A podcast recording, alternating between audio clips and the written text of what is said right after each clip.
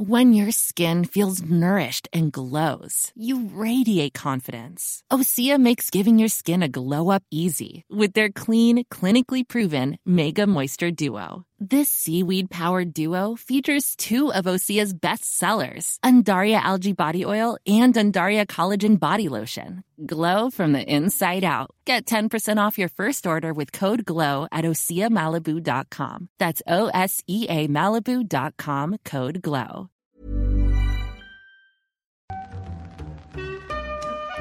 In the supermarket, you have eggs class 1, class 2, class 3.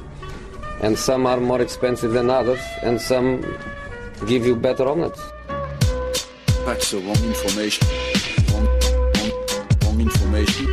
I didn't say that. That's the wrong information. Do you think I'm an idiot? Wrong, wrong, wrong information. Now look at me when I talk to you. Your job is to tell the truth. That's the wrong information.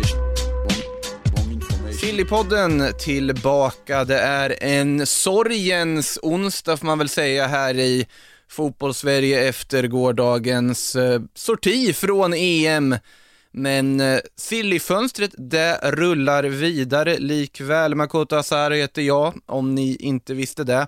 Och eh, med mig har jag Felix Thornberg tillbaka till att börja med. Välkommen tillbaks i studion, nu på plats också. Exakt, debut inne i eh, studion, så jag hoppas att det ska gå lika bra som förra gången. Och återigen en stor ära att få lov att vara här. Absolut, ära att ha dig med och dessutom en debutant inte bara i studion utan i allmänhet här också. Josip Ladan, välkommen in. Tack så mycket. Tusen tack. Eh, En, ett, vad, säger man? En ära och ett privilegium att få vara här.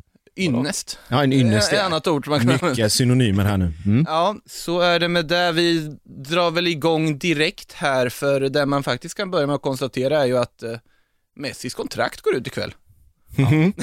Bara en sån sak. Ja, jävlar ja. Man hade väl tänkt att det skulle vara löst vid det här laget, men sen kom det ju ett litet Copa America emellan här som eh, ska städas av, men det ser väl ut som att han stannar kvar, inte sant? Ja, det är väl det rapporterna säger, ska, ska läggas in som en passus här också. Jag vet att flera har frågat mig också om Copa America, bevakar ni det inte mer? Men vad händer där? Det har varit liksom Det är medietystnad mitt i natten. Sverige. Ja, det också. Men sen har de ju förstört Copa America i år. Alltså gruppspelet, det är fem lag i varje grupp i två grupper, för de har inga så här invitee-lag. Det är inte Qatar och Japan inte med i år som man kan tycka man vill om, men det tillför för att då har du 12 lag åtminstone och kan ha en turnering. Fem lag i varje grupp, två grupper, fyra går vidare från varje grupp. Jag kan säga så här, Bolivia-Argentina klockan två på natten här nu nyligen, jag satt inte uppe och tittade på den. Det har helt liksom bara försvunnit värdet av det här gruppspelet. Nu kommer slutspelet snart då kanske vi kan få lite klassisk sydamerikansk mästerskapskänsla än jag hoppas verkligen det. Eh, Messi, ja, Ja, var vi ju inne på. Ja, kontraktet går ju ut. Han sägs ju att de är på väg mot en förlängning, men ännu har inget hänt, så att det är ju fortfarande läget. Nu blir han ju en free agent i natt. Och vad, vad, vad säger er magkänsla? Ja, men det är lite som ni är inne på. Jag tror, för det första så tror jag faktiskt att han stannar nu med tanke på allting som har hänt i och runt klubben eh, med ja, allt från, från tränare och ledning och, och eh, alla de här andra sidoeffekterna. Men jag vet ju samt, eller man vet samtidigt att, att City är och hugger. Och City är ju liksom inte, de jobbar ju inte med ett spår någonsin i något sammanhang, utan det är alltid flera parallella. Eh, och nu, nu pratas det om Kane, eh, det pratas om, eh, om Messi, det pratas om alla möjliga, Graylish säkert också inblandad i något, någon kombination någonstans. Så att skulle, det, skulle det skita sig med, med någon av de här så, så går man nog ganska hårt på Messi, och framförallt när man vet att landet ligger som det ligger. Eh, jag tror också att Barca kommer behöva hosta upp, eh, även om det skulle bli Visst, kontraktet går ut och det finns en ömsesidig vilja om att förlänga, men samtidigt så, så kan det ju bli ett så kallat klassiskt budkrig. Det ska vara någon klausul hit och dit, någon bonus, någon med det andra med det tredje. Så att det kan nog bli, kan nog bli stökigt om, om saker inte går som, som Barca tänker sig. Ja, och där det har pratats om är ett kontrakt till 2023, ett tvåårskontrakt. Det är ju inte jättelångt kontrakt. Nu är han ju kommit i åren, men just det här med att de vill ju ändå signa långa kontrakt i sådana här lägen. Men ja, Messi kanske är ganska nöjd med att få två år, så kan han lämna in ett Burofax där igen sen efter och titta, titta sig exakt. om. Precis. Eh, Men vi får väl se vad som händer. I natt blir han kontraktlös i alla fall, det som väl många tycker fortfarande är världens bästa fotbollsspelare. Och det är ju spännande också att han blir just kontraktslös, för det har ju varit snack om Messi och åt höger och vänster här hur länge som helst, men han har faktiskt aldrig varit utan kontrakt, vilket han är nu. Vilket gör att det, ja, men det kittlar lite extra just nu, även om vi kommer väl förmodligen landa i att vi får se Messi i den blå-röda tröjan även nästa säsong. Det är väl lite bildrättigheter och liknande som ska lösas där. Sen har vi nog en överenskommelse, va? Ja, det borde väl ske. De har ju massa annat att göra också, Barcelona. De, de har nog inte gjort det sista de ska göra i det här fönstret. De har väl gjort sig av med lite spelare, kan jag nämna att Matteus Fernandes nu officiellt har lämnat klubben. Vem är det, frågar ni? Ja, det undrar jag också, men han har tillhört A-truppen några år här nu. Var med i någon, jag tror han gjorde ett inhopp till och med, har jag för mig, om inte helt ute och cyklar. Otroligt oklart vad han har gjort i den där truppen. Och lite känsla av att det var någon så här shady Brasilien-deal där för att, eh, jag vet inte om vi ska anklaga för att tvätta pengar, men de, under. Bartomeu så hade de ju vissa affärer som var lite oklara. Paulinho ska lämna Kina, jag kan bara lägga in det också. Det luktar återkomst, va? ja, precis. Barcelona, jag tyckte men- han var bra i Han Barcelona. var hur bra som helst. Han tillförde någonting i alla fall och nu när de inte fick Wijnaldum så varför inte? Eh, tror inte det hade gått hem jättebra kanske hos Barcelona-fansen men Nej. Någonting som är desto närmare än en eventuell Paulinho-återkomst till Barcelona är ju Jadon Sancho, denna följetong som vi har följt när United har budat, bud som Dortmund inte vill liksom acceptera och sen säger de, men vi vill ha det här. United säger det här, nej det här, nej det.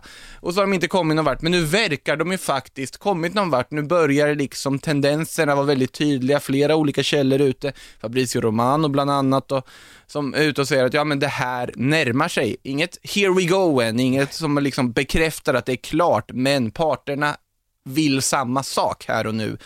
Jag vet att Marcus Rashford var ute på Twitter och fick frågan där om, men ska du announce Sancho? Yes, la han som svar. Jajamän. Ska vi räkna hem den? Det bör man göra. Det känns lite som att man närmar sig det sista avsnittet av Hem till gården.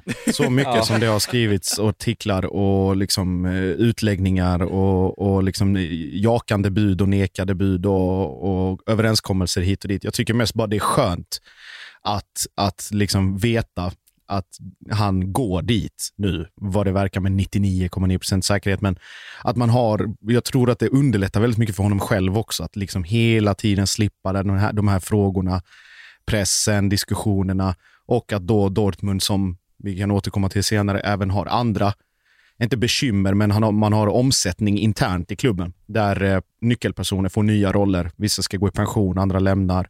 Man tillsätter eh, nya eh, poster lite hit och dit. Så att det är väl nog mest skönt för Dortmund också att, att veta att okej, nu släpper vi det här och så skriver vi ett nytt blad i, i våra historieböcker. Ja, vi får väl helt enkelt bara utbrista ett litet äntligen här för, för samtliga inblandade att eh, nu kan vi snart släppa detta. Och eh, ja, vi får väl eh, någonstans inte heller, eh, vad ska man säga, undervärdera den rollen som Jadon Sancho kan spela i ett Manchester United. Jag tror att det kommer bli en väldigt bra övergång även om man är trött på alla turer fram och tillbaka. Ja, alltså den här är ju på något sätt, det är ju öppen gata för United och det vet jag jag har sagt förut också att nu, bara lös det här nu. Ja, tack. Alla ser att ni behöver den här spelartypen, alla ser att det här är en perfekt värvning att göra just nu och nu kan ni göra den, gör det. Och de verkar faktiskt ha kommit en bit på vägen nu för att faktiskt också lyckas med det relativt tidigt på fönstret. Och sen kan man börja jaga Rafael Varane och allt vad de ska ha för sig i resten av fönstret. För de är säkerligen inte klara med att bara värva in Jadon Sancho, inte så, inte så bara kanske, men de är inte klara där. Och Sancho verkar ju, vad allt tyder på nu, bara närma sig den här övergången som alla har förväntat sig ska ske förr eller senare. Och på tal om övergångar som alla förväntar sig ska ske förr eller senare, var inne på lite här med City och deras dubbla spår, att de jobbar ju inte bara på ett namn. Och det gör de ju inte. Jack Relish är ju en spelare som har kopplats mer och mer till Manchester City. Pratas om miljardbud faktiskt på den här Aston Villa-mittfältaren som har varit strålande för Aston Villa på alla sätt och vis. Det vet ju alla som följt Premier League. Och han har ju gjort lite impact när han väl kommit in från bänken i landslaget här under EM också. Aston Villa vill förlänga, är väl det senaste, att de ändå tittar på att faktiskt försöka förlänga Jack Grealishs kontrakt för att behålla honom. Vad säger vi? En miljard för Jack Grealish om vi börjar på det spåret, är det ett överpris? Spontant ja. Jag tycker Ja. faktiskt det. Alltså jag trycker, jag, det. Det blir ju mer en, egentligen en metadiskussion om, om fotbollspriser i allmänhet eller försäljning och, och, och köp och sådär. Men en, en miljard känns i dagens läge och med tanke på vilken fotbollsvärld vi numera lever i de senaste åren så känns det som lite, ska jag säga, pengar i sjön på ett sätt. Eh, Det är City, starka ord. Ja, det är starka ord, men eh, det är också, det- vi kommer komma till det sen, men just att, att man trodde på någon, alltså även om man, vi pratar om City och vad deras liksom, finansiärer kommer ifrån för ekonomiska förutsättningar, så är det handlade, handlade i grund och botten om att för marknadens skull och för klubbarnas egen skull så känns det som att den här tillbakagången hade gjort dem mer nytta än vad, den liksom, än vad de kanske tror. Och att då liksom börja prata om den här miljardgränsen som man gjorde en gång i tiden med, med Ronaldo och Messi och prata om det för, för en brittisk spelare som går från Aston Villa. Det, det, det är orimligt på många sätt. Eh, inte bara liksom prismässigt, men även den här klassiska brittiska hypen av att deras eh, egna fram, framodlade spelare har ett visst värde och sticker i procent jämfört med andra. Men jag vet inte, jag tror, jag tror inte någon tjänar på, på just den här diskussionen kring den prisklassen egentligen. Och med det sagt, är Grealish en, en fantastisk fotbollsspelare, men han är inte en miljard kronor bra. Det är ju inte Harry Maguire heller. Nej, Och precis. Alltså, och där, men där, ja, alltså jag vet att man gick in här i liksom när podd började och sa bara, "Va, det är ett superöverpris, vad håller de på med? Och sen blev man på något mer övertalad, men det är ju rimligt Ja. i den här marknaden, men då var det innan en pandemi. Nu sitter ju City som sagt på ganska bra Mm. post ändå och kan agera och spendera för att liksom ta det här sista klivet med den här CL-titeln som de på något sätt har en förbannelse över att de inte kan ta. Mm. Alltså Len Guardiola kommer ju spela Grealish som wingback eller något i en eventuell CL-final nästa år, det är uppenbart. Alltså jag har svårt att se, det känns som att den här transfern, sån stor affär kan inte bara plötsligt ploppa upp, det är någonting som måste jobbas fram. Sen är det ju ett kontraktsläge som gör såklart att det är aktuellt, men eh, jag tror inte att det här kommer att materialiseras till en övergång den här sommaren, men det går jag på ren magkänsla. Ja, men eh, om man ska återkoppla till den här diskussionen om huruvida Jack Relish är värd en miljard eller inte. Ja, det kan väl vara rätt så ointressant i sammanhanget egentligen. City har pengarna, de vill ha Jack Relish. Ja, Aston Villa vill ha så mycket pengar för honom. Betala om det är en, om det är en spelare ni känner kan förbättra truppen och det tror jag att han kan göra. Med liksom poängtera här att det är truppen han ska in och förbättra. Jag har svårt att se att Jack Grealish ska in och bli en bärande pelare i ett Manchester City. Men alltså så som de har en tendens av att eh, hålla på och växla, växeldra på sina yttrar så tror jag absolut att Jack Grealish skulle kunna gå in på ett väldigt bra sätt i ett Manchester City. Men sen var det ju, eh, senast vi pratade Jack Grealish så var det en, eh, en lyssnare som lite pikt eh, uppmärksammade oss på att man får inte glömma bort att Aston Villa har ju även en av Premier Leagues allra peng, penningstarkaste ägargrupper i form av en egyptisk ägargrupp. Ehm, så jag tror inte heller att vi ska räkna hem den här, utan jag tror absolut att Aston Villa kommer att kämpa med både näbbar och klor för att vi ska se honom i eh, Aston Villa-tröjan även nästa säsong. Ja, för de har ett projekt på gång. Mm. Lite, även om det har skett lite i skymundan på att alla spenderar så mycket pengar så är det Mm. fortfarande så att de spenderade ju, vad var det, 1,3 miljarder i ett fönster på Mm. att förbättra truppen på bredden.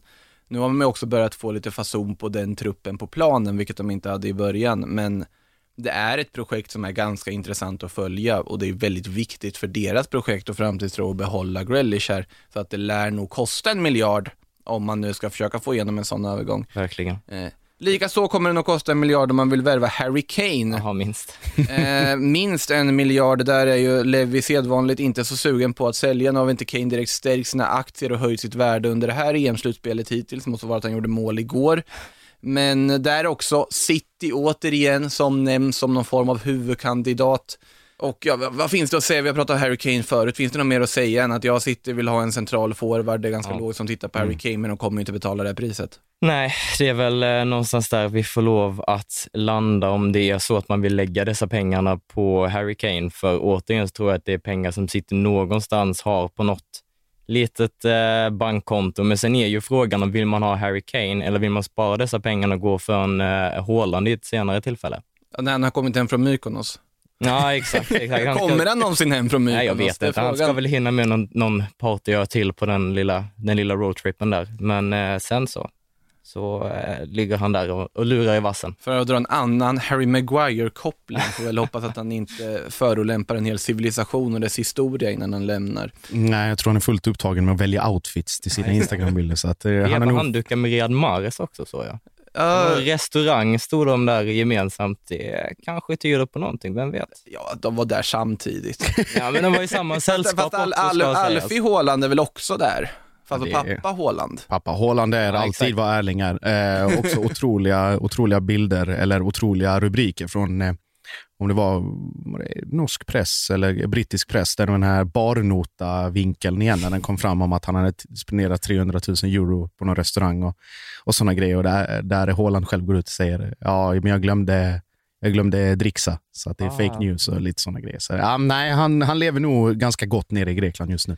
kan man väl unna honom. Absolut. Ja, det, så är det. En liten shout-out till eh, Kristianstadstjärnan Therese Essie Åsland som la upp en väldigt rolig Instagram-post där med en liten pik till Håland. Kan jag rekommendera att gå in och kika om ni vill. Vidare då till de spanska öarna, eller inte längre på de spanska öarna. I och för sig Sergio Ramos personliga gym som man får väldigt mycket Instagram-bilder från. Det är ju på de spanska öarna, eller spanska ön snarare kanske man ska säga. Fastlandet där då. Eh, han är ju kontraktslös, eller ska bli det också. Han lämnar Real Madrid, det är officiellt bekräftat klart, det har vi gått igenom. PSG, ett namn, ett lag som florerat mycket på sista tiden. Det var ju snack om att han har sagt till sina lagkamrater att han är klar för PSG och hej och hå. Om man ska tro ESPN så är det tre klubbar som ska ha liksom, anmält intresse för denna mittback då. Paris Saint-Germain, Manchester City igen och Bayern München. Spontana tankar om det? Ja, men det känns väl som att det är uppdukat för, eh, för PSG här. Jag har mycket svårt att se att Ramos ska röra sig varken till England eller till Tyskland här. Eh, Men sen samtidigt så ska vi inte glömma att PSG redan sitter på Marquinhos och Kim Pemp. Det är mycket dugliga mittbackar som har framtiden för sig. Fast det är inte Sergio Ramos. Nej, det är, inte, det är inte det, men min lilla tanke som jag vill komma till här är att ska PSG börja spela trebackslinje nästa säsong? De är ju dessutom inte en enda duglig ytterback i hela truppen. Ja, fast jo, men Achraf Hakimi ska väl typ vara klar nu? Ja, just det, i och för sig. Det Och kanske- då är ju i och för sig en trebacksskifte ganska logiskt. Om ja, man han lär nu ju ska... spela wingback i så fall. För jag är, jag är ju väldigt tveksam till hur Achraf funkar i en fyrbacks. Alltså Mm, personligen på mm. det jag har sett av honom. Men det är inte en defensiva som är hans styrka. Den ska väl typ vara klar den övergången. Det var bra att du sa det, för den ska Ja, väl exakt. nästan nämna också att PSG verkar ju vad alla trovärdiga uppgifter tyder på vara klar för Paris. Ja. Eh, eller vänta, PSG ska vara klar för Paris kanske jag sa där nu. Ja, Achraf ska vara klar för Paris, punkt så. Eh, från Inter då, Inter får jättemycket pengar. Mm. Paris får en väldigt bra spelare på en position de inte haft en väldigt bra spelare på, med all respekt till Alessandro Florenzi. Så, så är ju läget där, Achraf alltså på väg dit. Men eh, ja, Ramos, PSG, ja det känns logiskt. Mm. Det Och känns inte- helt logiskt. Inte bara spelmässigt utan även sett till eh, personlighet och lite flärd utanför Ja, planen exakt. så är ju Ramos, eh, collabon Ramos X PSG väldigt, väldigt Mm. eh, kompatibel med allt från Instagram-bilder till klädkollektioner till personliga En gym den sån eh, tjurig viftarduk också med Ja, ja, ja, ja, ja. eh, samarbete med Louis Vuitton eller liknande. Exakt, Ramos X LV. finns alla de möjligheterna i världen. Så sett till konkurrensen vad det står här som du är inne på eh, Fredrik, så är det ju, om det är mellan City, Bayern och PSG så känns ju enkelbiljetten till eh, Charles de Gaulle ganska enkel att, att köpa. Ja, och sen såg man ju också det liksom där han har varit på sociala medier nu så har det varit väldigt mycket bilder från det där gymmet med tydliga vinkningar till hans egna lilla klädmärke han lanserar och håller på med just nu. Och eh, jag tror att han vill marknadsföra och börja bygga någonting till efter karriären. Det är ganska Ja. tydligt. Och då är ju PSG det logiska valet på alla sätt och vis. Så att, Man eh, bygger ju inte ett klädmärkes liksom, imperium i Manchester. Det känns inte riktigt som att det går hand i hand. Eller i München för den delen. Nej, nej, man rör sig till Milano i, i, i så fall, men eh, nej, PSG får vi väl landa i. Ja, vi kan väl röra oss till München dock ändå här i alla fall. Vi, vi är ju transparenta i den här podden och då kan vi säga att eh, Josip här, han har ju god koll på Bayern München. Mm. Eh, till att börja med, hade du velat se Sergio Ramos i Bayern München? Eh, både ja och nej. Bayern har ju varit inne lite på det här spåret att eh, reviva eh, dalande stjärnor. Eh, kanske den allra tydligaste och mest effektiva reviven var väl egentligen av Xabi Alonso. Mm. Eh, när man hämtade honom från, från Liverpool och, och skrev historia egentligen med, med honom på den positionen där. Men det hade varit absolut superintressant på, ur ett sportsligt perspektiv, men ur som vi än en gång är inne på personlighets och karaktärsperspektiv, så är det väldigt, väldigt svårt att se ett sånt ego eh, i ett, ett bygge som, som Bayern Münchens. Det får mig då osökt att eh, gå in på nuvarande då ombyggnation som sker. Det är en ombyggnation ändå, skulle du säga. Det kan man absolut säga. Det är ändå alltså, det är eran post eh, Flick Mm. eh, och eh, Flick nu som tar över efter eh, näspetarmannen eh, Jogi Löw på den tyska tränarbänken. Eh, Ja, eh, vilket innebär för Bayern München skulle bara snabbt att eh, Kimmich kommer ju återgå till en mer naturlig position som liknar den han har i Bayern München även i landslaget, vilket kommer lyfta Tyskland Vilket- oerhört. Vilket har ifråga, efterfrågats något även under detta mästerskap. Exakt, minst sagt. Eh, men då att man hämtar, man kan ju börja där med att eh, man hämtar eh, Julian Nagelsmann för väldigt, väldigt mycket pengar eh, från Red Bull. Eh, och jag tror det är uppåt 30-35 miljoner euro man, man betalar för. Ja, det för kändes ju som, kändes ju som att han var, han var menad att landa i Bayern München förr eller senare. Det var Ja. ett, litet, ett litet mellansteg där i Leipzig. Precis, att han skulle vara, växa till sig och vara redo Mm. eh, med all resan han har gjort från Hoffenheim. Jag vet att man har varit inne på Klopp tidigare till exempel, men den kopplingen till Dortmund är alldeles för stark, så att han skulle nog inte sätta sin fot där. I alla fall. Eh, och med Nagelsmann så kommer ju också en annan typ av fotboll in eh, och framförallt en helt annan åldersstruktur.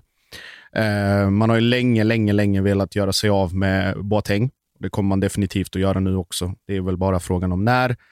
Eh, man kommer göra sig av troligtvis också med Hummels.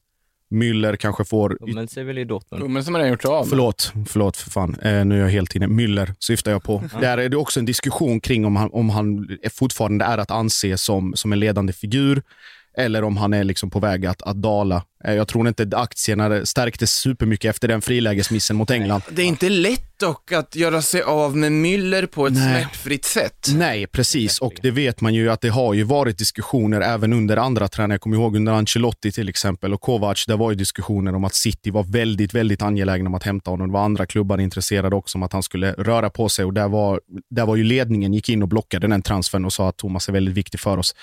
Nu med Nagelsmann, Nagelsmann som vi är inne på, det är man ska inte glömma heller att i bakgrunden, som, som liksom, de kom in lite genom bakdörren och har varit legat och bubblat där. Eh, eh, vad heter det? Sar, Mark Rocca eh, och liksom den typen av spelare som egentligen ingen vet var de kom ifrån. Eh, har liksom bara, inte, de har ganska, få- fått en ganska perifer eh, ingång i, i Bayern München också. Så att de finns där som tillväxt. Och Sen vet man ju också att så fort det dyker upp en tysk talang som, som är uppenbart kan göra mål, Werner, eh, så, så kommer han ju förr eller senare med allra högsta sannolikhet även att hamna i Bayern München. Eh, så jag tror att det kan nog ske ganska mycket på ganska kort tid. Eh, och Nagelsmann kommer ju självklart att, att vilja ha sin typ av spelare, sin typ av spelfilosofi. Men det blir också intressant att se hur det kommer kontrastera med ledningen. Nu går ju, har ju Rummenigge aviserat att han ska lämna här om han inte redan har lämnat. Vilket också gör att, att balansen uppe i styrelserummet förändras och eh, hur ska jag säga, dynamiken mellan Hassan Salihamidzic då eh, och den övriga eh, klassiska, typiska Bayern-ledningen som har funnits där i så många år. Så att man står lite inför ett vägskäl, tror jag.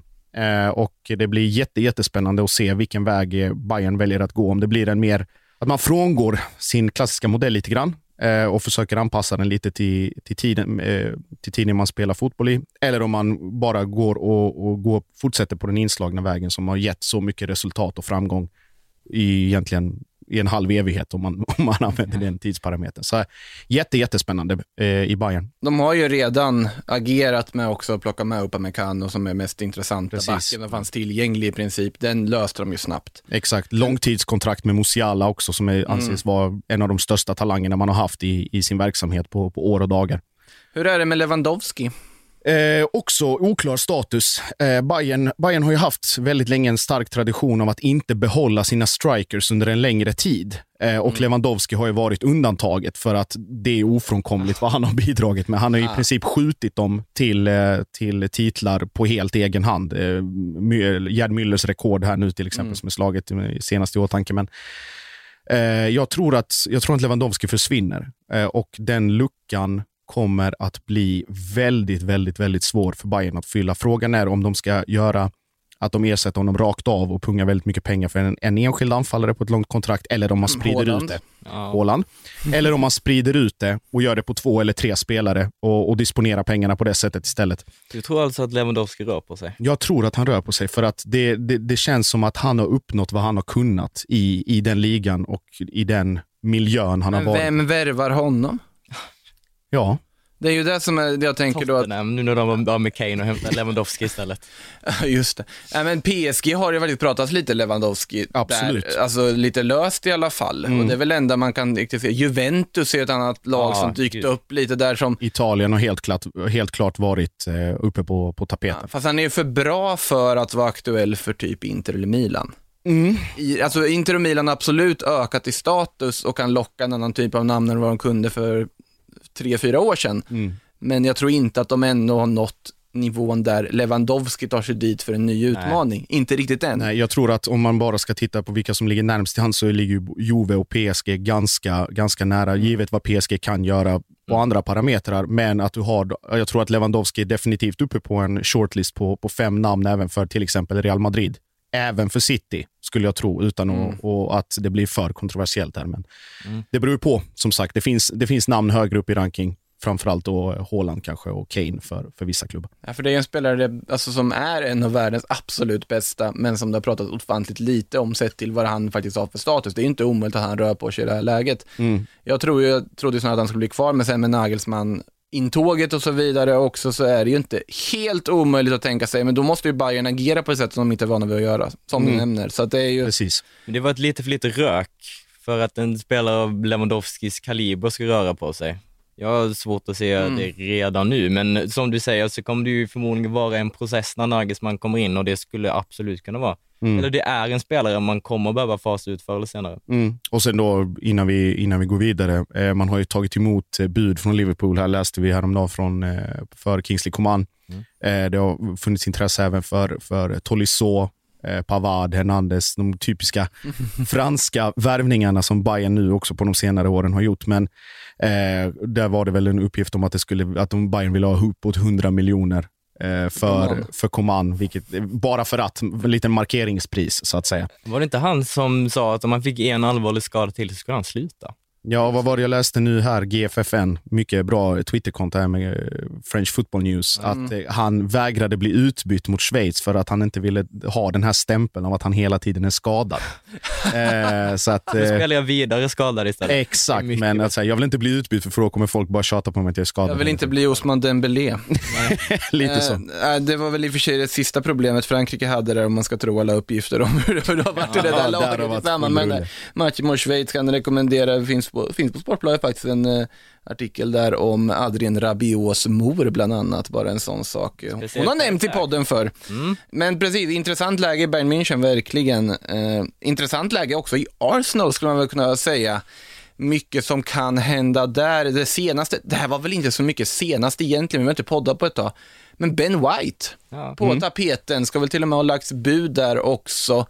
Jag tycker det här är en klockren rekrytering om man skulle lyckas med den. Ja, men jag är helt eh, enig med det här att Arsenal äntligen går in och pungar upp de här stora slantarna för en ordentlig mittback som dessutom har framtiden för sig. Det är inte att man hämtar en David Luiz som ska sjunga sin svansång, utan nu visar de att vi har identifierat att vi har ett problem i försvaret. Nu agerar vi på det. Och det är... Förutsatt att de faktiskt har agerat på det, det vet vi ju inte riktigt än. Nej, det vet vi ju inte än, men det är väl David Ornstein på The Athletic som är ute, så det är väl uppgifter som man får tro att de åtminstone I varit in- Arsenal-sammanhang, absolut. Ja, exakt. Så man, eh, det är väl uppgifter som gör att man åtminstone eh, får anledning att tro att de har varit inne och Mm. känt sig för. Och jag tycker också att, när vi är inne på det, jag tycker att förlängningen med eh, Kieran Tierney också är direkt avgörande för, för Arsenal. Och den typen av ska säga, kontraktsförlängningar som kanske är svårast att göra. Alltså när du kommer egentligen från ingenting, du motsvarar, du har inga förväntningar på det, du kommer in, du är väldigt, väldigt bra, överträffar de förväntningarna och sen så kommer ju intresset naturligt. Så att, att behålla Tierney efter det, efter det han har gjort sen han kom från, från Celtic är väldigt starkt också av Arsenal. Sen är man ju svag för Ben Whites karriär också, att liksom nobbad som liten, blev upphittad av eh, Brighton, inte riktigt slog sig in, utlånad till Leeds där när de gick upp och blev någon slags kulthjälte där och sen istället för att bli kvar i Leeds så fick han ju där förtroendet till Brighton, gjorde en kanonsäsong Och sen så skadade ju sig eh, Trent här på eh, EM-uppladdningen. Ben White var ju med i den här bruttotruppen men blev nobbad och sen då när den här skadan kom på Trent så ja, det fanns plats för honom i EM-truppen. Och nu ser det ut att bli Arsenal. Kul. Bra Ja, det, det, ja det, det är ju rätt drag att göra också. Att han, om man skulle gå till typ City, då finns det chans att det blir en Mm. Nathan Ake-situation för honom. Där han sitter och bara tittar på i princip. Eh, Arsenal så kommer han ju gå in som en sorts ledare i det här försvaret. Ja, I det här läget. Sen om man får, Det är den rollen han ska ha också. Ja, med Gabriel bredvid. Jag tycker det finns ganska mycket positivt i det där. Där pratas det i och för sig mycket om Nuno Tavares, en eh, ung ytterback från Portugal. Jag ska vara helt ärlig och säga, jag har ingen aning om vilken nivå han håller. Nej, Men det låter vara- väl pikt? Ja, men man ska väl samtidigt vara försiktigt optimistisk när det kommer till de här eh, lite oprövade Mm. Porto-ytterbackarna. Vi har ju en Diogo Dalot i färskt minne. Han är väl Eh, okej? Han är väl okej, men han värvades också för 300 miljoner innan han ens var etablerad i Porto. Och... Men eh, nu fick han ju spela EM, så det kanske blir någonting av den gode Dalot också. Jag vet inte hur mycket han i och för sig höjde sitt värde av att han stod där och missade inlägg mot Belgien, men ja, alltså det är, ju, det är ju lite lotto det där också när du värvar värvar unga spelare, du vet inte hur de akklimatiserar sig alltid och så vidare. Du kan pricka fullkomligt rätt från en, nu är det Benfica i Tavares fall, men om man tar Porto, väldigt bra exempel. När Real Madrid värvar Pepe, måste vara mittback, då prickar man rätt. När man värvar Danilo, då prickar man inte riktigt lika rätt från, för att uttrycka det milt. Men Wingbacks i alla fall, det är ju någonting som är otroligt eftertraktat, det kan vi ju konstatera. Och på tal om wingbacks som har stärkt aktierna under det här EM-slutspelet så har vi ju dansken Joakim Mähle. Mm. Det var ju faktiskt bara ett halvår sedan han gick till Atalanta från eh, Gent, eller var det från Schenk? Det Den var Belgien i alla fall. Vi kan kla- enas kla- klassiska felsägningen, oavsett vilket det var, så vi helgarderar oss istället, för jag orkar Mm. inte googla. Eh, men Mähle är ju Atalanta nu har börjat då väcka intresse såklart efter sitt Mm. fina mästerskap. Storklubbar, det pratas om storsummor. Ja, Det finns väl en liten risk att det här är lite överdriven EM-feber, eller vad säger du Felix? Ja men verkligen. Man, eh, det finns ju få typer av affärer som man älskar så mycket som de här, eh, eller hatälskar skulle jag säga, Mm. som de här eh, mästerskapsgenombrotten då. Men alltså om det skulle vara så att en storklubb får för sig att "Ja, men nu, nu ska vi ha Mäle. Nu pungar vi upp 500 miljoner för honom, han ska in i laget. Är det inte ett otroligt underbetyg till alla klubbars scouting-system att den här gubben spelar i Atalanta? Och kostade kräver- 8 miljoner euro. Och är dessutom inte ens given, utan en bänkspelare i Atalanta den, den första tiden han har varit där. Så Men att man då inte har koll på honom innan, utan det ska krävas ett EM för att det ska bli det här snacket. Och så lägger man till, när man saltar den här övergångssumman en aning också, när han har de här två målen. Jättefin insats här mot Wales också. Men eh, Men det är sagt, Atalanta jag, jag, gjorde en jag väcker jättefin er då. scouting, Ja. sam, alltså, vad heter det, verksamhet. Verksamhet. Nej, jag tycker att alltså, sett då om man ska ta diskussionen till Atalanta som vilket material man har i EM, de här nio spelarna man har och vilken utväxling det har varit på i princip samtliga, Ja. så är det helt sanslöst. Alltså det är helt otroligt vilken, hur, hur stjärnorna och planeterna har stått Ja, rätt för, för våra vänner i, i Bergamo tänkte jag säga. De Nej, kör, men- någon slags, eh, kör någon slags Monaco-grej här när de eh, gick långt i CL och så hämtade Vil, de vilka mer, där. måste jag tänka, vilka mer är det? För jag tycker inte Malinowski direkt har superhöjt aktierna, det vet vi vilken nivå han har. Eh, Den har inte han riktigt nått upp till hittills. Pasalic eh, 3-3, eh, även om med ytterst begränsad speltid så ger det målet eko. Pessina, Pessina, Pessina. såklart. Eh, Mäle då som sagt, det, det finns liksom, finns många som man har spritt ut och, och där en, eller en eller två i något enstaka landslag någonstans har, få, har, har eller har haft eh, framträdande roller. Så det är super, superbetyg till, till den typen av, om vi pratar om scouting, att Ja. det är rätt sorts scouting. det, det, ja de, Och sen sitter de säkert och gnuggar nävarna nu när man Ja, ser exakt. de här rubrikerna att Milan vill värva Mäle för 350-400 miljoner. Ingen gladare än Atalanta. Då gör de en, en eh, vad heter det, eh, när de sålde till, till United. Eh, Diallo, va? Diallo, precis. Mm. Då gör de en sån, eller en Kulusevski för den delen. Fostrad i akademin, går till Parma och sen säljer honom för dyra pengar utan att egentligen ha gjort jättemycket, inom citationstecken, inom i det egna laget och så. Men eh, nej, de är, de är säkert skitnöjda och, Ja, och, och, sitter och väntar och hovar in pengar. Ja, det är väl där någonstans vi landar. Underbetyg till alla andras scoutingverksamhet med högsta betyg till Atalanta. Mm, fem plus. Fem plus. Fem plus. Eh, Jag vet inte om vi ska säga det om Tottenhams tränarjakt riktigt. Jag tycker vi tar oss in på tränarkarusellen, för den är ju ändå, har ju hänt lite där på framförallt de brittiska öarna. Och vi börjar väl med eh, elefanten i rummet, Nuno Espirito Santo, den heliga anden från Wolverhampton. Verkar ju bli, eller var väldigt aktuell för att bli nästa tränaren i Tottenham Hotspur. Ett Tottenham som har försökt värva i princip varenda tränarnamn som är ledigt utan att lyckas. De har fått Conte att fundera på sabbatsår efter tre dagar med eh, Daniel Levy-förhandlingar. Botox Cosmetic, out of botulinum toxin A, FDA approved for over 20 years. So, talk to your specialist to see if Botox Cosmetic is right for you. For full prescribing information, including boxed warning, visit BotoxCosmetic.com or call 877-351-0300. Remember to ask for Botox Cosmetic by name.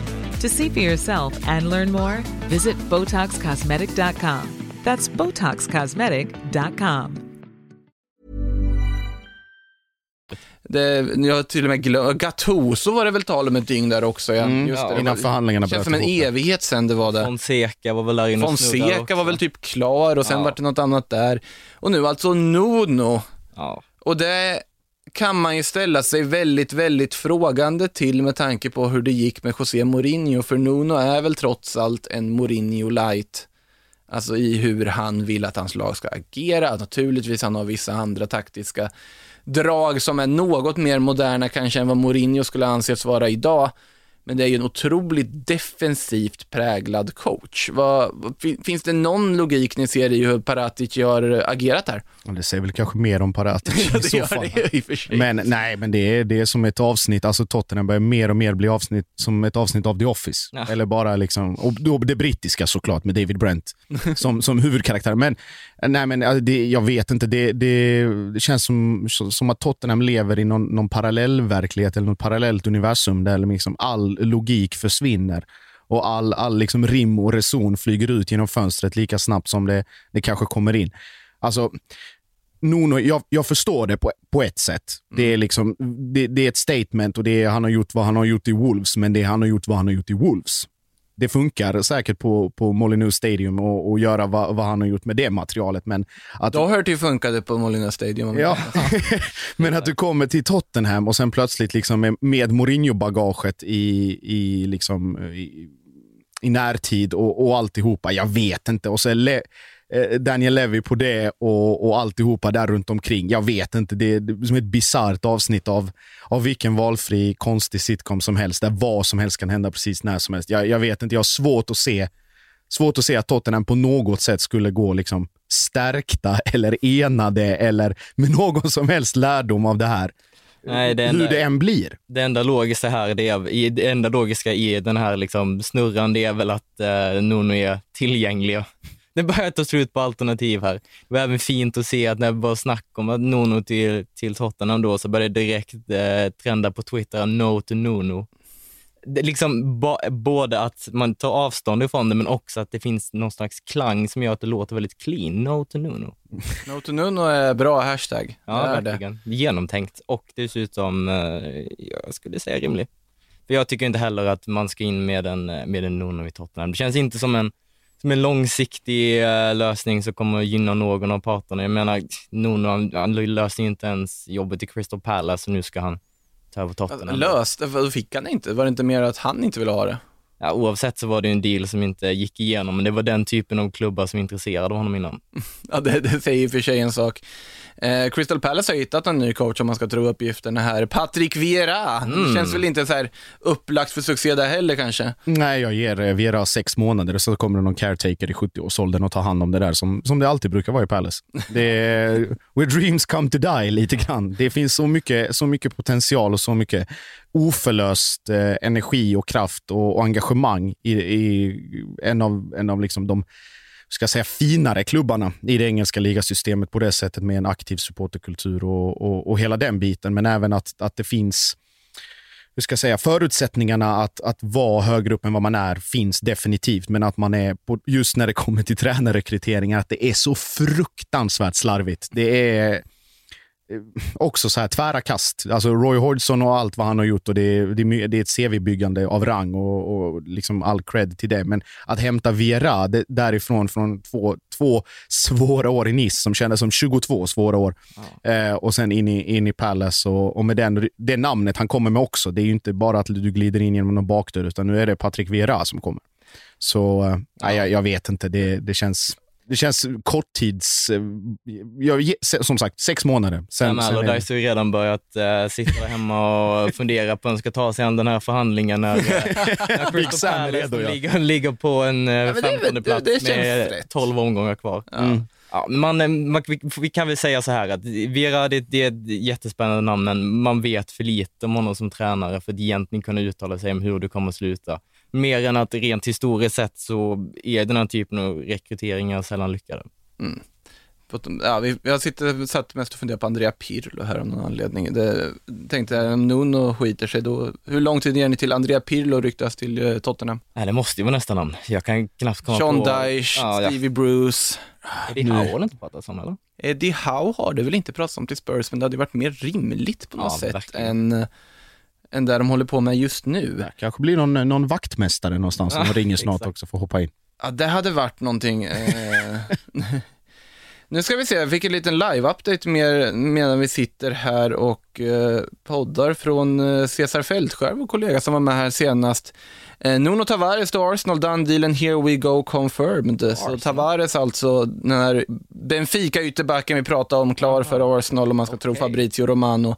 Dessutom också snack om Guendouzi till Benfica, men han vill hellre gå till Olympic Marseille.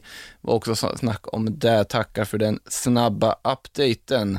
Så är det med det. Och eh, jag vill inte lämna den här tränarkarusellen än på tal om så här udda namn som kopplas till klubbar. Vi måste ju konstatera att Rafa Benitez vad allt verkar ska till Everton. Det är ju intressant av flera skäl. Rafa Benitez är jätteduktig coach såklart och det känns ändå som att ja, han skulle kunna förvalta det här Ancelotti, det har han ju gjort förr, kom jag precis på. Förvaltat Ancelotti-lag. Det gick inte jättebra när han skulle göra det senast. Det sket sig. Eh, Exakt. det, historien har en förmåga att återupprepa sig själv, men i det här fallet då till Everton alltså, som ju då är en viss konkurrent till Liverpool, där Rafa Benitez ju en gång i tiden var väldigt framgångsrik.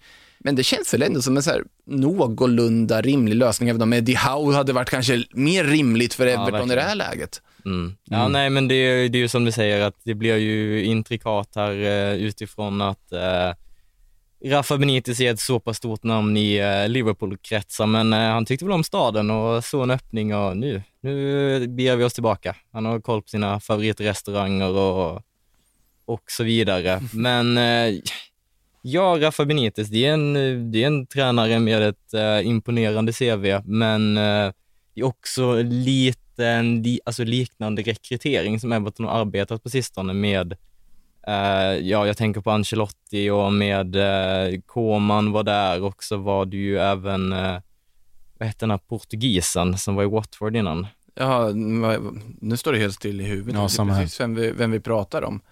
Det här är ju illa. Vad heter han nu igen? Vi avgår. nej, men, nej men vad hette han nu igen? Alltså han var ju så pass intressant och sen så gick det så fruktansvärt dåligt. Men vad var det han hette? Eh, medan vi funderar på det, Jossi, vad säger du om Ancelotti? Nej, Ancelotti. Alltså, Rafa och Everton.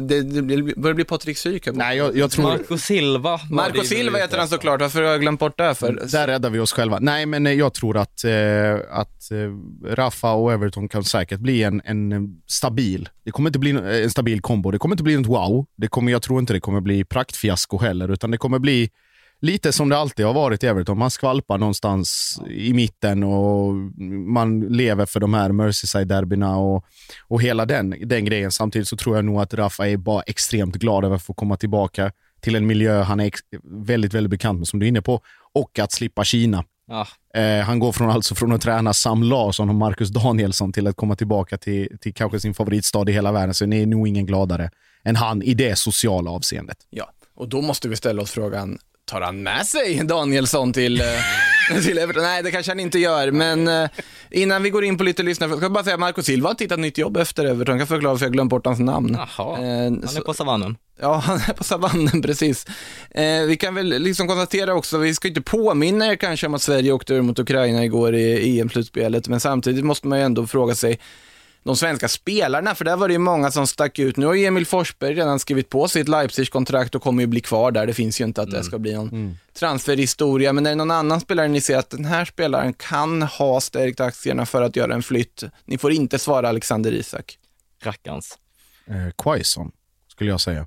Var det inte prat om Al-Ittad där? Det var prat om Saudi och det ska väl egentligen vara done deal om man får tro saudiska medier. Det har jag väldigt svårt att se, men jag tror att, att liksom, de sekvenserna och de relativt begränsade speltiden han har fått så märker man att det är en spelare som, som är fullpumpad av självförtroende och som hur ska jag säga, gör jobbet men inte har det här nödvändiga behovet av att avsluta i varje läge han kommer till utan även lika gärna kan passa. Jag tror att, att eh, en flytt internt, kanske inom Tyskland, från Mainz till ett lag som har högre ambitioner eh, i högsta grad skulle vara rimlig för, för Quaison. Eh, kanske då till och med till, till Italien. Det har jag pratat om Roma tidigare. Mm, Eh, just det. det spekulerats kring det också. Så jag tror att, att Quaison, Quaison ligger nog bäst till om man inte får säga Isak. Eh, Jag, vill fan, jag känner att jag vill inte släppa eh, Foppa än. Jag tycker att det kittlar lite att han har det mästerskapet som han har och vi har en Nagelsmann-koppling i Bayern München och ska han inte röra på sig nu? Det är dags. Nu sitter Nej, han och gnuggar alltså han- nävarna i Han Leipzig. sitter ju med ett så bra läge i Leipzig, han har så otroligt förtroende, han är omtyckt av fansen, han får en ny tränare som väl ska använda honom lite mer centralt också, han ska få den här rollen, nummer 10-rollen, där han är så pass bra och visa att han är så pass bra. Jag tror inte han skrivit på det där kontraktet om inte han kände sig helt hundra på att det här, ja, jag trivs ändå. Det är ju ändå ett Champions League-lag, ett lag som spelar i en riktigt bra liga. Men sen kommer EM här också. Ja, var ska han gå då? Bayern München. Finns ju inte att Bayern München, ja, hänga med Julian dit ja, och Ja. Ja, då, Ja, men vilken då, bomb det det, hade det är klart varit. det inte kommer hända, Vilken men det bomb det varit. jag tycker man, efter mästerskapet han har haft får man lov att drömma lite. Mm. Men om vi ska prata rimliga namn så måste man ju landa i Robin Olsen också. Han kan ju där med mästerskap. Och han ska väl inte bli klar i, i Roma, det kan väl inte någon bli glad han av. tillhör ifall dem han, fortfarande, ja. eh, Ifall det skulle bli så. Mm. Han, fick, han får ju varken spela och dessutom så är José Mourinho ny tränare i Roma, så det känns inte som att man kan vara lycklig i rum då. Jag vet inte om det var i det här forumet som jag bara slängde ur mig Olsen till Granada, men jag gör det igen om inte annat. Bara, bara på att jag vill se det hända. Det känns, det känns, det känns lite jättekul eller? Jag tycker det känns jätteroligt, helt ärligt. Jag blir jätteglad om han går till Jesus. Granada. Eh, de behöver en målvakt efter att Rui Silva har lämnat. Om de inte värvat in någon som jag har missat, kan ju vara så. Det är, liksom, det är liksom det bästa budet vi kan ge Robin Olsen nu efter Ja men det är väl efter precis lagom. sanslösa enhandsräddningar i femman. Ja men det är väl precis lagom. Alltså, jag kommer ni ihåg när uh, Guillermo Ochoa var så fantastisk för Mexiko? Vart hamnade han? Ja, det vart inte någon superklubb. Han var väl typ kvar i Standard Liège och drog någon sväng till Frankrike och sen blev bortglömd igen. Han gjorde inte, alltså, det är lite där på målvakter som gör succé i mästerskap. Ja, du kan absolut och gå. spinna. Och Spinner. Roliga var att han var faktiskt på lån i Granada just Ochoa. Oj, oj, oj, oj, Det finns en 16 koppling här. till 17. Eh, men sen var det Standard Liège där han hängde och sen drog han till Amerika och hängde i Mexiko istället. Han har ju haft, alltså sett ju bra, han alltså en ganska blek karriär sett till kvaliteten på den målvakten för övrigt, just Ochoa. En sån här målvakt som Patrik Syk inte hade gillat, 1,83 lång. Eh, men eh, Olsen ja, jo, Kan inte, det känns det inte som att, ja, ja inte Granada, men eh, skulle han inte kunna gå till Spanien efter den insatsen han levererade mot eh, spanjackerna? ja, vilken annan spansk skulle du vilja se honom i då? Vilket jag skulle vilja se honom. Det är en, eh, det är en mumsig fråga. Det är klart att man, alltså nu har ju Villarreal redan en väldigt bra målvakt, men det är ju den typen av klubbar som De jag både Rui och Asenjo dessutom. Ja, men Jag, tror, väl, jag tror inte han riktigt är på den, alltså gå in i start i en klubb på den hyllan. Alltså, Sevilla har inget målvaktsproblem, de har Bono, Villarreal har inget målvaktsproblem. Betis värvade Rui Silva från Granada precis, så de har inte heller problemet. Real Sociedad satsar av någon oförklarlig anledning på Alex Remiro fortfarande bara för att han är så bra med ska, fötterna. ska, ska han inte dit och leva loppan med Isak då? Jag tror, nej, det hör inte. Alltså, Real Sociedad har redan värvat en svensk målvakt förut. Han heter Mattias Asper och det vart ingen succé. eh, så att, Det är eh, djupt i arkiven. långbyxor i alla fall. ja, svenska spöket kallas det väl något i den stilen. Var långbyxor naturligtvis. Det, många år sedan nu Mattias Asper hängde i Sociedad, men eh, Det tror jag inte sker. Men jag säger Granada, jag tycker det hade varit jättekul. Men andra spelare då? Om vi inte eh, Danielsson hade haft det röda kortet så jag tror han hade kunnat få ett litet lyft. Jag tror inte att han eh, mår som bäst i Kina. Och jag, det är inte en spelare som den breda massan har koll på sedan tidigare. Gick det ju som bekant direkt från Djurgården till Kina. Och det är väl någon slags massflykt ifrån Kina nu. Så om vi inte hade haft ett rött kort alltså, jag tror han, han hade kunnat hämta någonting, även om han inte var den mest stabila spelaren i den svenska tr- i truppen då, så eh, tror jag absolut att han har fått nya ögon på sig. Jag skulle säga så här, utan rött kort typ Bologna, med rött kort typ Rubin Kazan. Ja. Åt det hållet. Ja, helt. Det var, det var, det var ett ödesdigert rött kort på många sätt. Alltså, ja men lite så tyvärr, även om man kan diskutera liksom eh, intention och så vidare, såklart han hade otur i situationen, även om det är rött kort och så vidare. Ni som undrar vad vi tycker om den här diskussionen, gå in och lyssna på EM-podden, den är ju samma flöde som detta dessutom. Kan ni göra. Eh, men det sagt, klockan rullar, jag tycker vi ska gå till lite lyssnarfrågor, sedvanligt många som har droppat in här. Eh, eh vi kan väl kika här, börja med Skalman. Vart är Sofia Jakobsson och Kosovare Asllani på väg? Sofia har lämnat, Kosovo har hindrat om att hon ska lämna. Asllani verkar ju faktiskt bli kvar enligt de senaste uppgifterna till spanska AS, att hon har valt att förlänga det. Vi får se om det stämmer, men enligt då AS som ändå i Madrid-sammanhang får anses relativt trovärdiga, skriver då att Asllani blir kvar. Jakobsson har ju redan bekräftat att hon lämnar, där har det pratats om bland annat Bayern München och Paris Saint-Germain, kanske med mer lutning åt det förstnämnda alternativet för henne, där då Fridolina Rolfö ska lämna. Eh, vidare då, Eh, på tal om så här EM-spelare som gjort det bra, Johan Lindström frågar, spelade Renato Sanchez till sin flytt i och med sina dominanta insatser för Portugal? Definitivt. Du tror det? Ja, jag är helt, helt övertygad. Det snackades ju redan om att han skulle lämna innan EM efter den eh, säsongen som, som Lill har gjort. Eh, och jag tycker att Sanchez har tagit revansch på, på sig själv och alla i andra i sin omgivning, både den närmare och den bredare. Eh, det ska han sitta här och, och droppa eh, klyschiga citat, men det, det är fortfarande nu med bayern ögon sett också hype, hype-värvning en gång i tiden och sen blev det lånekarusell och det blev Swansea och där det inte blev en minut och fram och tillbaka. Så det är otroligt starkt eh, mentalt av, av Sanchez att, att lyckas och, och liksom, man pratar om, om klyschor men fortfarande vad rätt miljö kan göra. Och att du kom till Lill och, och att man gjorde, gjorde det man gjorde för, för alla inblandade. Bara kolla Burak Yilmaz till exempel. Ja. Efter den säsongen med sen platt fall i, i landslaget så har ju Sanchez gjort precis tvärtom. Ja. Vi Liverpool. flaggade ju även för en eh, Renato Sanchez genombrott, eh, EM-genombrott 2.0 här tidigare i podden. Så det fick vi ju kanske rätt för. Du minns mer vad vi har pratat om. Ja, ibland så, ibland så när jag letar i minnesbanken, men eh, det är väl lite som Josip inne på här att eh, ja, han har väl förmodligen stärkt sina aktier en aning, men han gjorde det ju redan så pass starkt under säsongen i Lille, så en Leicester kanske? Vad säger vi om det? Oh, ja, där, men då ska de alltså göra sig av med Thielemans då, för jag har svårt Och att de ska det båda. tror jag de gör också. Ja, det är inte omöjligt och där finns det ju många klubbar som hade varit aktuella. Det här står nog folk i kö, ja. Och då kan man ju tänka, man hoppar ett steg och bara låter någon av de klubbarna värva Renato Sanchez istället. Det är alltså där Liverpool och Manchester United kommer ju upp i mitt huvud direkt här. Ja. Som eventuella anhalter med, kanske Liverpool behöver en ersättare till Wijnaldum. Både Thielemans och Renato Sanchez hade ju varit jättespännande att se där. Och United behöver bara en eh, central fältare i allmänhet. Ja, de behöver någon med defensiva, där har jag Wilfred Ndidi eller något sånt där, eller Bissoma känns ju liksom Mm. mer kompatibla kanske till just de behoven de har. De, vi vet ju vad som händer om de skulle värva någon med lite mer offensivt tänk. Donny van de Beek, han har inte stärkt aktierna där, stackaren. Eh, ska vi se, Adam Westfält bara frågar ingenting, han bara konstaterar Dacca med massa utropstecken. Däremot en fråga från Donny, Dacca till Leicester, är det slutet på Vardys tid som given anfallare i Leicester? Och om ni undrar vem Dacca är så är det Patson Dacca, anfallare i eh, Red Bull Salzburg som gjorde 26 mål på 27 matcher i ligan den säsongen. Öst in mål, jättespännande spelare, Leicester har plockat honom. Och när Leicester plockar någon så kan vi räkna med att de vet vad de håller på med, för där har vi ju en klubb som vet vad de gör i transfermarknaden.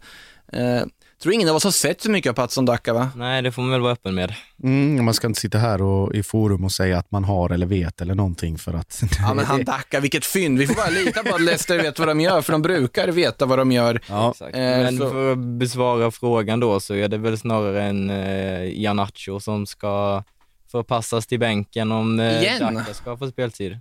Han var ju fantastiskt fin, men man flyttar inte på Jamie Vardy i ett Leicester, det gör man inte. Ska inte Han ska, han ska, han ska brutna ben och gå på kryckor och eh, vara allmänt under isen för att han ska lämna, lämna ifrån sig den platsen. Var, Vardy ter sig om efter en ny utmaning och titta på den där vakanta anfallsplatsen i Bayern München. nej, nej, nej, nej, det, det, det, det, det händer inte. Nu, Nu, nu, nu somnar vi om. Ja. Eh, ska vi se, Johannes frågar vart hamnar Coutinho? Sannolikt ingenstans i och med att han är skadad och eh, Barcelona lyckas inte sälja honom för ingen vill köpa honom, stackars Coutinho. Han kommer nog tillhöra truppen här till hösten, för de får nog svårt att ens låna ut honom eh, i det här läget. Wilhelm Rex frågar Junior Firpo i Leeds, bra eller dåligt? Junior Firpo är ju en högst begränsad försvarsspelare, desto någorlunda mer produktiv framåt. Mm. Kan inte spela i en fyrbackslinje. Men varför inte? Lite den här känslan. Alltså den är ändå en spelare som skulle kunna få ett lyft i Premier League under Bielsa, inte omöjligt och ändå en spelare som spelat i Barcelona en del, är mest på bänken men gjorde det jättebra i Betis innan. Så som- varför inte? Det är som du säger med Bielsa-bal. Det är, springer du framåt och, och springer i 190 så finns det förhoppningsvis en eller två bakom dig som kan täcka upp.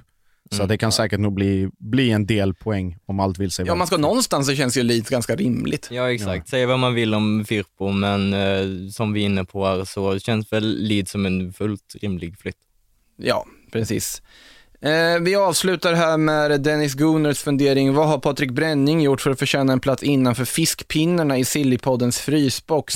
Nu är ju Bränning på semester, men ska sägas att det här är inte då en Karim Benzema-situation, utan det här är snarare en Zlatan Ibrahimovic, ja i och för sig det var väl ömsesidigt att ta där också. Men det är en annan form av situation, i det här fallet frågar Bränning själv vad jag menar med det. Men nu, nu lät det mer dramatiskt än vad det var Ja, egentligen. jättedramatiskt. Nu lät det oerhört, det är inte Är du säker dramatiskt. på att det inte är en Benzema-situation? Det är inte en Benzema-situation, han är inte petad, han är jättevälkommen att komma in här igen, men han har andra otroligt läsvärda saker för sig vidare istället. Mm, andra åtaganden. Eh, så är det med det. Med det sagt så stänger väl butiken för dagen och eh, höll på att säga tar helg, likt den här Captain Haddock-memen som dyker upp på Oh God, what a week. Captain, it's only Wednesday. Ja, lite så känns det efter EM-manglingen igår, men eh, helg har vi snart. Oavsett, Sillypodden snart tillbaka. Då tack. Tack. In the supermarket, you have eggs class 1, class 2, class 3. And some are more expensive than others, and some give you better omelets.